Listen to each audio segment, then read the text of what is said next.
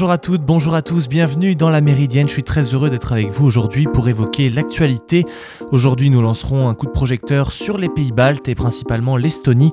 J'ai pu contacter deux habitants du pays qui racontent leur vision de l'invasion russe en Ukraine. En fin d'émission, comme chaque mercredi, nous, si nous avons le temps, nous essaierons de prendre le temps de faire une revue de web, mais avant tout, faisons le tour de l'actualité à la mi-journée.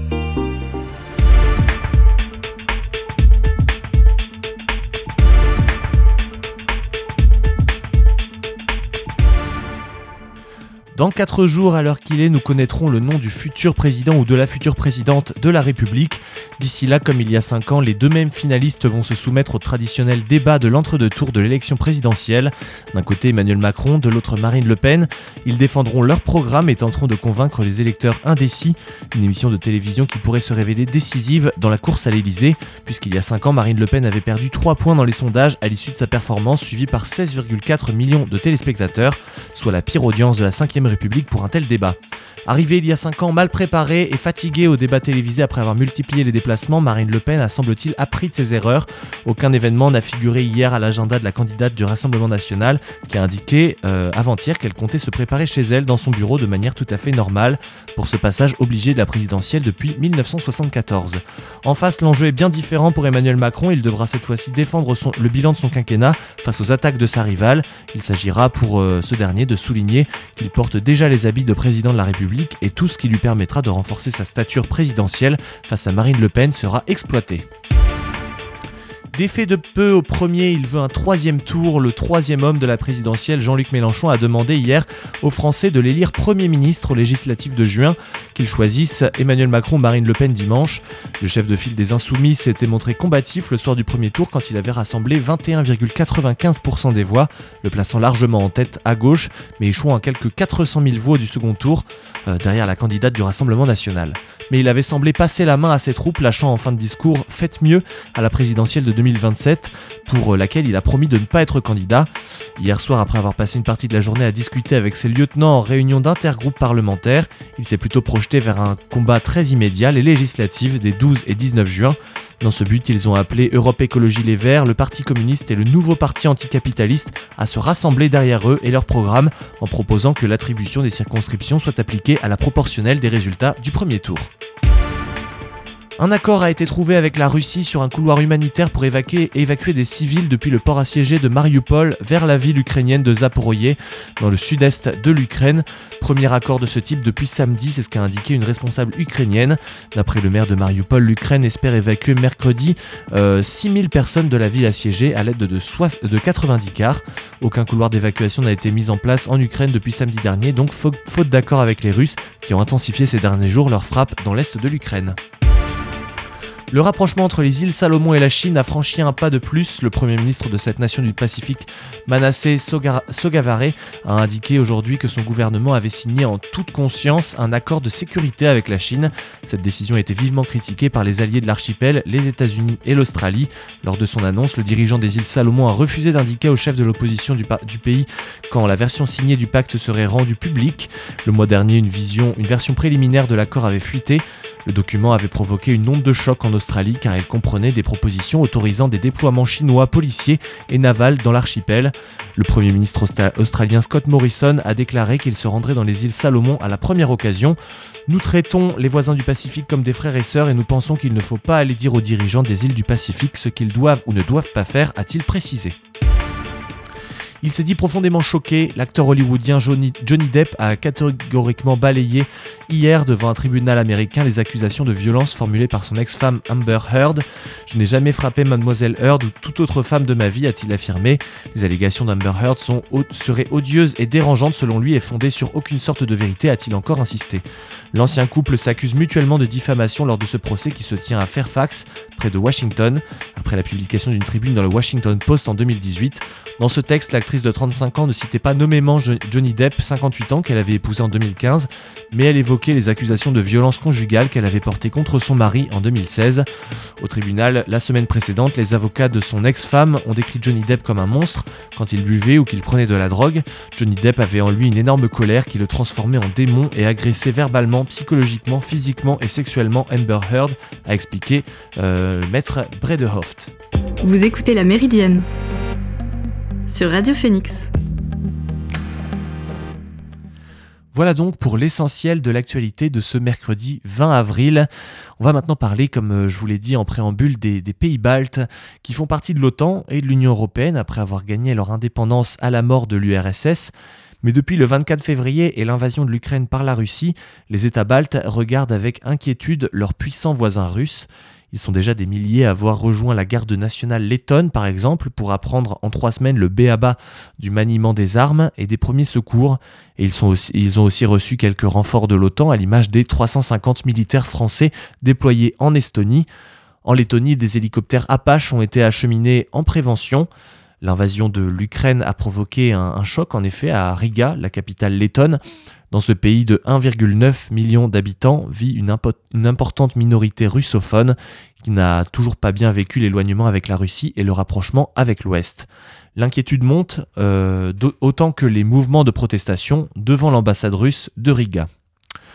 En Lituanie, c'est une proclamation d'indépendance un peu particulière qui a été livrée il y a quelques semaines, celle d'un pays qui, il y a moins de dix ans encore, était totalement dépendant du gaz naturel russe et qui vient de décider en quelques semaines de fermer définitivement le robinet.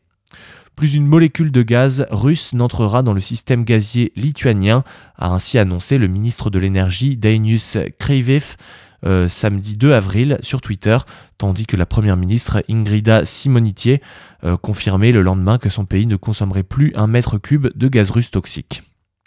En 2015, un terminal flottant d'importation de gaz naturel liquéfié, baptisé symboliquement Indépendance, a été mis en service dans le port de euh, Klaipeda et il peut recevoir jusqu'à 4 milliards de mètres cubes de gaz, soit près du double de la consommation du pays de 2,8 millions d'habitants. En 2021, 62% du gaz consommé en Lituanie, en Estonie, en Lettonie et en Finlande est arrivé de Klaipeda. La majeure partie provenant notamment des États-Unis. Selon l'opérateur euh, Klaipedos Nafta, euh, la décision de ne plus accepter le gaz russe ne va pas avoir d'impact sur les livraisons.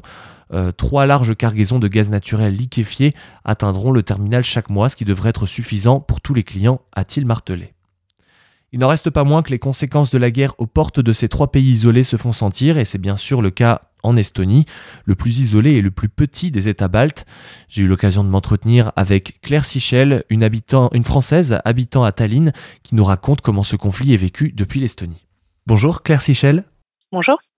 Alors, euh, pour resituer, vous êtes, euh, vous êtes une Française, vous vivez en Estonie depuis 4 ans maintenant, euh, et, vous avez accepté gentiment de répondre aux questions de, Radio Phoenix pour parler un petit peu du, contexte géopolitique vis-à-vis de entre la, la, Russie et les pays baltes, vis-à-vis de ce qui se passe notamment en Ukraine. Merci beaucoup d'avoir d'avoir répondu à l'invitation. Et du coup, je voulais commencer par une, par une question toute simple. Comment est-ce que médiatiquement et au sein de la population, cette invasion russe, elle a été couverte, elle a été prise globalement au sein de la population? Je pense que c'est un sujet qui a été pris encore plus à cœur dans les pays baltes et en Estonie qu'en France, euh, puisque le pays est voisin directement avec la Russie. Euh, et a été euh, et a fait partie de l'URSS pendant 50 ans voilà, sans vraiment le, consentement de, l'Estonie. Euh, donc c'est un sujet qui, aujourd'hui encore touche euh, beaucoup la population, puisque bah, y a quand même une inquiétude que le, la, la, guerre empire quoi, et, s'étende à d'autres pays. Il y a aussi beaucoup de solidarité, puisque bah, les Estoniens ont déjà connu cette situation, et il y a, vraiment énormément de, dons, il y a, beaucoup de, de gens qui ont proposé d'accueillir des Ukrainiens. Euh, il y a beaucoup de dispositifs d'aide qui ont été mis en place. Euh, donc je pense que la, situation est vue assez différemment par rapport à la France où c'est en Europe, mais c'est quand même loin, comparé en Estonie où ben, c'est notre voisin qui est en train d'envahir un autre pays. Donc c'est forcément euh, accueilli avec ben, plus, de, plus de peur. Quoi. Et vous l'avez dit, l'Estonie est voisin direct avec, euh, avec la Russie, donc euh, elle fait partie des, des, pays baltes et quand même assez euh, éloignée géographiquement par rapport à, à, l'Europe dite occidentale. Est-ce que, vous, est-ce que les Estoniens se sentent également isolés sur le plan, sur le plan militaire? N'ont-ils pas peur? Le fait qu'il n'y ait pas de grande puissance entre guillemets militaire à côté d'eux ne présage pas de, de, plus grandes difficultés en cas d'intervention russe sur ces pays-là? Alors, l'Estonie est membre de l'OTAN Donc, il y a une base de l'OTAN en Estonie avec des, des, effectifs permanents. Sans ça, effectivement, je pense que l'Estonie serait beaucoup plus, comment dire, fragilisée. voilà. Et voilà, c'est vraiment un tout petit pays. Hein. Il y a un, million d'habitants, donc l'Estonie a fait le choix de rejoindre l'OTAN justement en partant du principe que l'armée estonienne elle-même ne pouvait pas défendre en fait l'Estonie d'une invasion russe et quasiment toute la stratégie euh, ben, militaire estonienne est faite en fonction de la menace russe. Les Estoniens sont contents d'être membres de l'OTAN. La Finlande n'est pas membre de l'OTAN et en ce moment il y a beaucoup de questions qui se posent de la part des Finlandais. Voilà, d'un côté il y a ça, les gens sont contents d'avoir l'OTAN. De l'autre côté, les Estoniens de par leur histoire où ils ont été toujours envahis et jamais défendus, sont pas très optimistes. Voilà, par exemple, il y a beaucoup d'Estoniens en fait qui voient le fait que certains pays de l'Europe de l'Est et même aussi l'extrême gauche parlent par exemple de quitter l'OTAN. Et ça, ou même Trump aussi qui avait parlé de quitter l'OTAN pendant son mandat. Ça, c'est vraiment un discours qui effraie beaucoup les Estoniens, puisque si les grandes puissances quittent l'OTAN, de fait, l'Estonie va se retrouver moins bien défendue. Et voilà. Et ils ont aussi cette pensée de dire que personne les a sauvés pendant 2000 euh, ans. Donc, même si aujourd'hui il y a des accords avec l'OTAN, tout le monde n'est pas forcément très optimiste. Mais je pense que ça, c'est quelque chose qui est voilà, plutôt dans la mentalité estonienne elle-même. Oui, il y, a un, déficit de confiance euh, forcément euh, vis-à-vis des, pays occidentaux, qui peut se comprendre en effet étant donné l'historique qu'il y a entre ces différents pays. Vous parliez de la solidarité euh, qu'il y a vis-à-vis des Ukrainiens. Je trouve ça, je trouve ça extrêmement intéressant également d'aborder ces sujets-là, notamment, bah, euh, effectivement, tous les, l'ensemble des pays baltes. c'est vrai qu'on on parle assez peu. On parle beaucoup, effectivement, de, tous ces pays, euh, France, Allemagne, qui vont accueillir énormément de, réfugiés. Mais effectivement, pour des petits, pour des dix petits pays comme les pays baltes notamment, et, l'Estonie en fait partie, euh, ça doit être une, charge importante à, accueillir. Comment est-ce que les, Estoniens ils sont tous réunis euh, derrière cette, cette décision? Mmh, Alors c'est difficile à dire. Je pense que oui. Mmh, alors déjà en Estonie, il y a deux communautés, donc, enfin deux principales communautés locuteurs estoniens et les locuteurs russes, donc, qui sont en fait soit des gens qui sont arrivés de Russie récemment, soit des gens qui sont nés sous l'URSS et euh, qui parlent russe et qui voilà qui vivent en estonien, qui sont estoniens mais qui parlent russe. Et ces deux communautés assez divisées. Par contre, pour le coup, euh, j'ai pas vu de gens vraiment euh, ne pas condamner la guerre en Ukraine, mais il y a quand même cette peur que la communauté russophone en Estonie euh, soit quand même plus dans les discours voilà de propagande du Kremlin. regarde les chaînes de télévision russes, écoute la radio en russe et donc soit plus sensible au discours du Kremlin, même si pour l'instant ça n'a pas euh, créé de, vrais problèmes.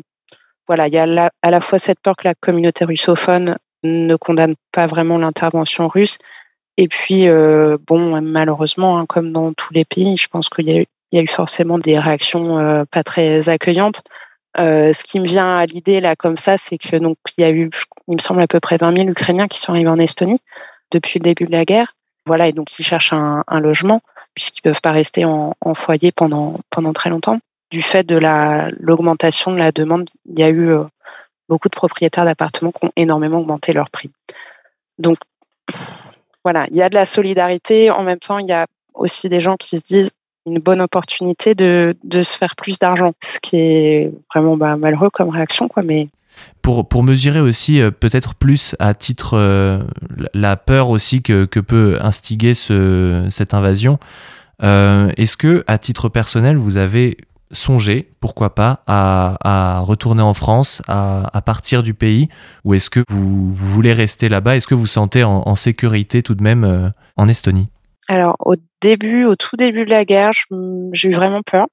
L'actualité aussi assez anxiogène dans le sens où encore une fois, même s'il y a cette sécurité de l'OTAN, il faut se préparer au pire. Et voilà, donc il y a des plans pour compter les abris euh, anti-bombes, il y a eu des, plans pour voilà, que faire en cas d'attaque, euh, des plans d'évacuation, etc. Donc toutes ces informations, ça fait peur forcément. Euh, J'essaye honnêtement de pas trop y penser, mais effectivement, il y a beaucoup de, de, gens autour de moi qui ont un plan de repli, quoi. En cas d'attaque de l'Estonie. Donc, bon, moi, j'espère pas, hein, évidemment. mais s'il y avait un, s'il y avait une invasion de l'Estonie, oui, je rentrerai en France. Pour l'instant, la question ne se pose pas et j'espère qu'elle n'aura pas à se poser, mais il faut quand même se préparer. Eh bien, écoutez, on vous transmet tout notre soutien. Et merci beaucoup, euh, Claire, d'avoir répondu à, notre invitation et de nous avoir parlé un petit peu de la situation et le ressenti des Estoniens euh, de Tallinn. Merci beaucoup. Je vous en prie. Merci de m'avoir invité.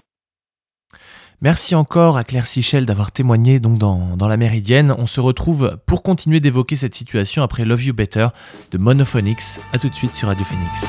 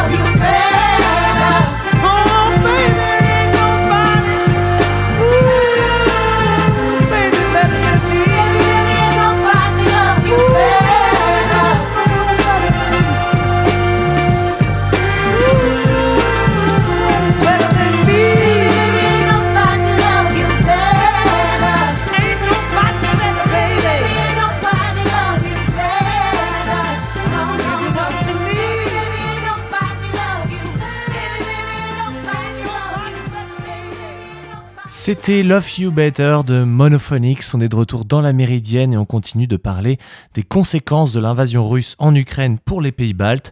Je vous propose maintenant d'écouter l'entretien que j'ai réalisé avec Vincent Dautancourt, docteur en géopolitique français, expert de la question estonienne et enseignant dans la deuxième ville du pays, à Tartu. Suite au témoignage de Claire Sichel qui nous a donné un aperçu de la vie à Tallinn, on va continuer à parler un petit peu plus des, pays baltes et assez précisément de l'Estonie en l'occurrence puisque euh, j'ai avec moi un, docteur en géopolitique spécialiste de l'Estonie, Vincent Tancourt. il s'agit de vous, bonjour. Bonjour. Et donc on va parler un peu plus précisément de, ce conflit entre la Russie et l'Ukraine, ou en tout cas de cette invasion de la Russie en Ukraine. J'aimerais pour commencer savoir un petit peu quelles sont les relations, l'histoire des relations entre Estonie et Russie. Les, relations entre les, deux pays, ou en tout cas les deux régions qui sont voisines, sont anciennes, puisque si on remonte jusqu'au Moyen Âge, les territoires qui constituent l'Estonie aujourd'hui ont été un, un enjeu régional entre les puissances locales, que ce soit à l'est la Russie ou ses ancêtres, puis à l'ouest le royaume de Suède, les, les, États formés à partir des invasions germaniques au Moyen Âge, et donc les relations entre les, la présence de la Russie euh, sur le territoire estonien, ou en tout cas l'influence est assez ancienne, mais euh, l'Estonie euh, intègre l'Empire russe au début du XVIIIe siècle. De nombreuses tentatives, la Russie, les dirigeants russes arrivent à intégrer cette région à, à leur territoire, à leur État. L'Estonie reste partie intégrante de l'Empire russe jusqu'en 1917 sans être une entité qui correspond à l'Estonie actuelle, mais le territoire dans son ensemble fait partie de l'Empire russe jusqu'en 1917-18. 1918, l'Estonie obtient son indépendance, euh, indépendance qui dure une vingtaine d'années euh, jusqu'en 1940, lorsque l'URSS envahit euh, les États baltes. Et après la Seconde Guerre mondiale, l'URSS réoccupe les États baltes à partir de 1944 jusqu'en 1991 donc une histoire assez euh, complexe, euh, plutôt marquée par, des conflits et une, présence euh, politique importante. Comme on, le sait évidemment, l'Estonie a une situation qui est un petit peu particulière par rapport au reste de l'Union européenne, c'est-à-dire qu'elle est relativement enclavée et très proche, ben, une proximité frontalière avec avec la Russie. Je voulais savoir si euh, l'Estonie dans son ensemble n'avait pas peur d'être enclavée et donc à la marge des principales puissances européennes dans ce contexte de conflit en particulier. Si, cette question de, de, l'enclavement est, très pertinent et l'actualité euh, le rappelle. Pour l'Estonie, euh, la, distance et l'éloignement vis-à-vis du cœur de l'Union européenne est une problématique majeure puisque l'Estonie et les deux autres États baltes ne sont reliés à, l'Union européenne que par ce qu'on appelle le corridor de Suwalski, petite bande de terre en fait entre euh, la Biélorussie et l'oblast de Kaliningrad, euh, et c'est le, seul point de contact euh, entre les États baltes et le reste de l'Union européenne. Bien sûr, au nord, il y a la Finlande, à l'ouest, il y a la Suède, mais il y a la mer qui isole ces États baltes. Donc, il y a cette peur de l'enclavement qui est tout à fait réelle, et c'est une des raisons pour lesquelles les États baltes, les autorités estoniennes en particulier, souhaitent une présence renforcée des troupes de l'OTAN dans leur, euh, dans leur région. L'éventualité d'une adhésion de la Suède et de la Finlande à, l'OTAN, bah, finalement, permettrait de désenclaver d'une certaine manière les États baltes qui ne seraient plus isolés euh, au nord-est de la région. Donc malgré l'adhésion à l'OTAN de, l'Estonie, on peut considérer que selon eux, ce n'est pas suffisant de simplement adhérer à cette euh, organisation pour, euh, pour assurer leur défense. C'est ça. Dans un premier temps, euh, bien sûr, l'adhésion était essentielle, adhésion qui, remonte désormais à, 2004. Euh, mais aujourd'hui, dans ce contexte de tension né d'une certaine manière en 2008 avec la crise en Géorgie, puis la, crise criméenne en 2014, les États baltes se sont rendus compte, et l'Estonie en particulier, que être membre de l'OTAN euh, n'était pas suffisant et qu'il fallait une présence militaire réelle et cette présence s'est développée depuis 2014-2015 euh, avec l'envoi de troupes britanniques, américaines et euh, depuis 2017 notamment françaises avec une rotation. Euh, et donc il y a des, des soldats euh, basés en Estonie, euh, à la fois de l'infanterie mais aussi des avions de chasse qui assurent la police du ciel dans les États baltes. Est-ce qu'il est vraiment rationnel de penser que, d'imaginer que la Russie a réellement des, des velléités contre, euh, contre ces, les trois pays baltes en général C'est une question euh, à laquelle il est difficile de répondre, tant on ne peut plus être persuadé de rien euh, à la lumière de, la guerre en, Ukraine. On aurait envie de dire que la, Russie a certainement des, des envies, mais l'Estonie a réussi à intégrer l'Union européenne, qui a réussi à intégrer l'OTAN, qui a coupé de nombreux ponts qui l'a relié à, la Russie après la chute de l'URSS, a réussi d'une certaine manière à se protéger euh, et donc sa vulnérabilité est, moins, moins importante. Mais aujourd'hui, on peut être sûr de rien. Euh, les réactions euh, des autorités estoniennes face à la menace le prouvent, c'est qu'il, pour eux, la vigilance doit être de mise. Est-ce que malgré ces ponts que, dont vous expliquez qu'ils étaient coupés, en tout cas sur le plan géopolitique avec, euh, avec la Russie et le rapprochement géopolitique avec l'Europe, est-ce qu'on peut constater, en tout cas euh, dans, en Estonie principalement, mais aussi dans les autres pays baltes, à la manière de ce qu'il y avait à, à l'est de l'Ukraine, des forces, euh, des forces pro-russes, est-ce que chez la population même, il y a une, un clivage aussi sur, sur cette question? D'une certaine manière, euh, oui, il existe un, clivage potentiel, puisqu'il faut rappeler que en Estonie, la population euh, se compose sur le plan ethnique d'à peu près trois quarts d'Estoniens et un quart de Russes. Et si on intègre les gens qui parlent le russe de langue maternelle, on arrive à, peu près un tiers de ces populations qui, qui forment ce qu'on appelle les minorités russes ou les minorités russophones qui résident principalement euh, dans la capitale Tallinn, mais aussi dans le nord-est du pays. C'est un héritage soviétique. Euh, ces populations sont venues pour euh, développer le complexe industriel soviétique et sont restées après la chute de l'URSS. Donc, il y a une crainte qu'une partie de cette population se tourne massivement vers, Moscou. alors, bien sûr, il y a des pro-Poutine, il y a des gens qui soutiennent la Russie dans la guerre en Ukraine. C'est une question complexe euh, puisque euh, il y a aussi une rupture euh, intergénérationnelle. Peut-être que les personnes nostalgiques de l'URSS ont tendance à plus soutenir la Russie et les jeunes occidentalisés n'imaginent pas que l'Estonie, le pays dans lequel ils sont nés, dans lequel ils ont grandi, puisse perdre son indépendance.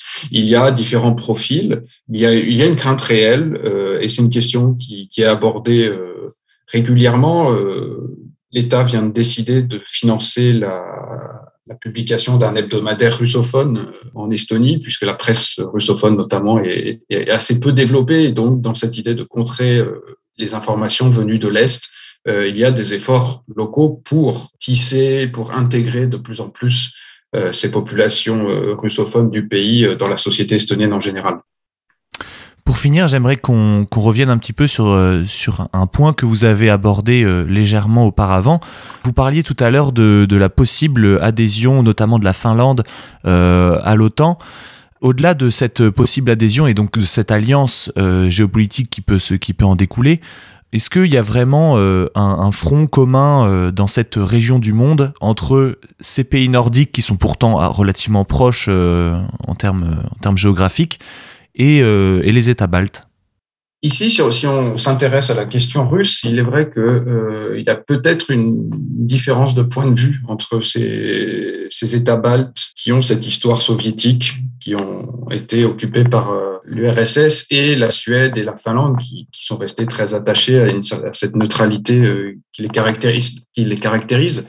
Il y a eu, euh, au cours des, dernières années, des tensions diplomatiques entre la Finlande et l'Estonie, notamment avec euh, euh, des Finlandais qui n'acceptaient pas l'alarmisme estonien euh, vis-à-vis de la Russie. La Finlande a toujours essayé de garder une position neutre ou une position de dialogue, alors que les Estoniens ont toujours été un peu plus, comment dire, radicaux entre guillemets, avec des positions clairement affichées face à, ce qu'ils considéraient comme une menace venant de l'est. Et finalement, le, la crise ukrainienne a d'une certaine manière donné raison euh, aux Estoniens. En tout cas, certains signaux sont venus de Finlande en disant oui, euh, les Estoniens avaient raison. Euh, donc il y avait euh, des, divergences quand même de, de point de vue euh, entre, entre les deux pays voisins, oui, mais avec, avec des divergences en termes de diplomatie. Merci beaucoup, euh, Vincent de Tancourt, d'avoir euh, d'avoir participé à cette émission de la Méridienne où nous, nous parlons donc euh, de la situation dans les pays baltes vis-à-vis de l'invasion russe en Ukraine. Merci beaucoup encore d'être d'être intervenu. Merci à vous. Merci encore à Vincent de Tancourt pour cette intervention dans la Méridienne, alors que en Estonie, la France a pris pour terminer le relais de la Belgique il y a trois semaines sur l'émission de police du ciel. À quelques centaines de kilomètres au sud, la guerre fait en effet rage en Ukraine. Une mission qui symbolise parfaitement la politique de l'OTAN depuis le début de l'invasion russe en Ukraine. Arrêter la guerre mais sans la faire, aider l'Ukraine mais sans devenir belligérant et protéger le flanc est de l'OTAN. Et ainsi se termine la Méridienne. J'étais très heureux de passer cette demi-heure en votre compagnie. Merci à Alan en régie et à Guillaume pour la réalisation de cette émission. Pour ma part, je vous dis à demain pour une nouvelle Méridienne. En attendant, prenez soin de vous. Excellente journée à tous. Salut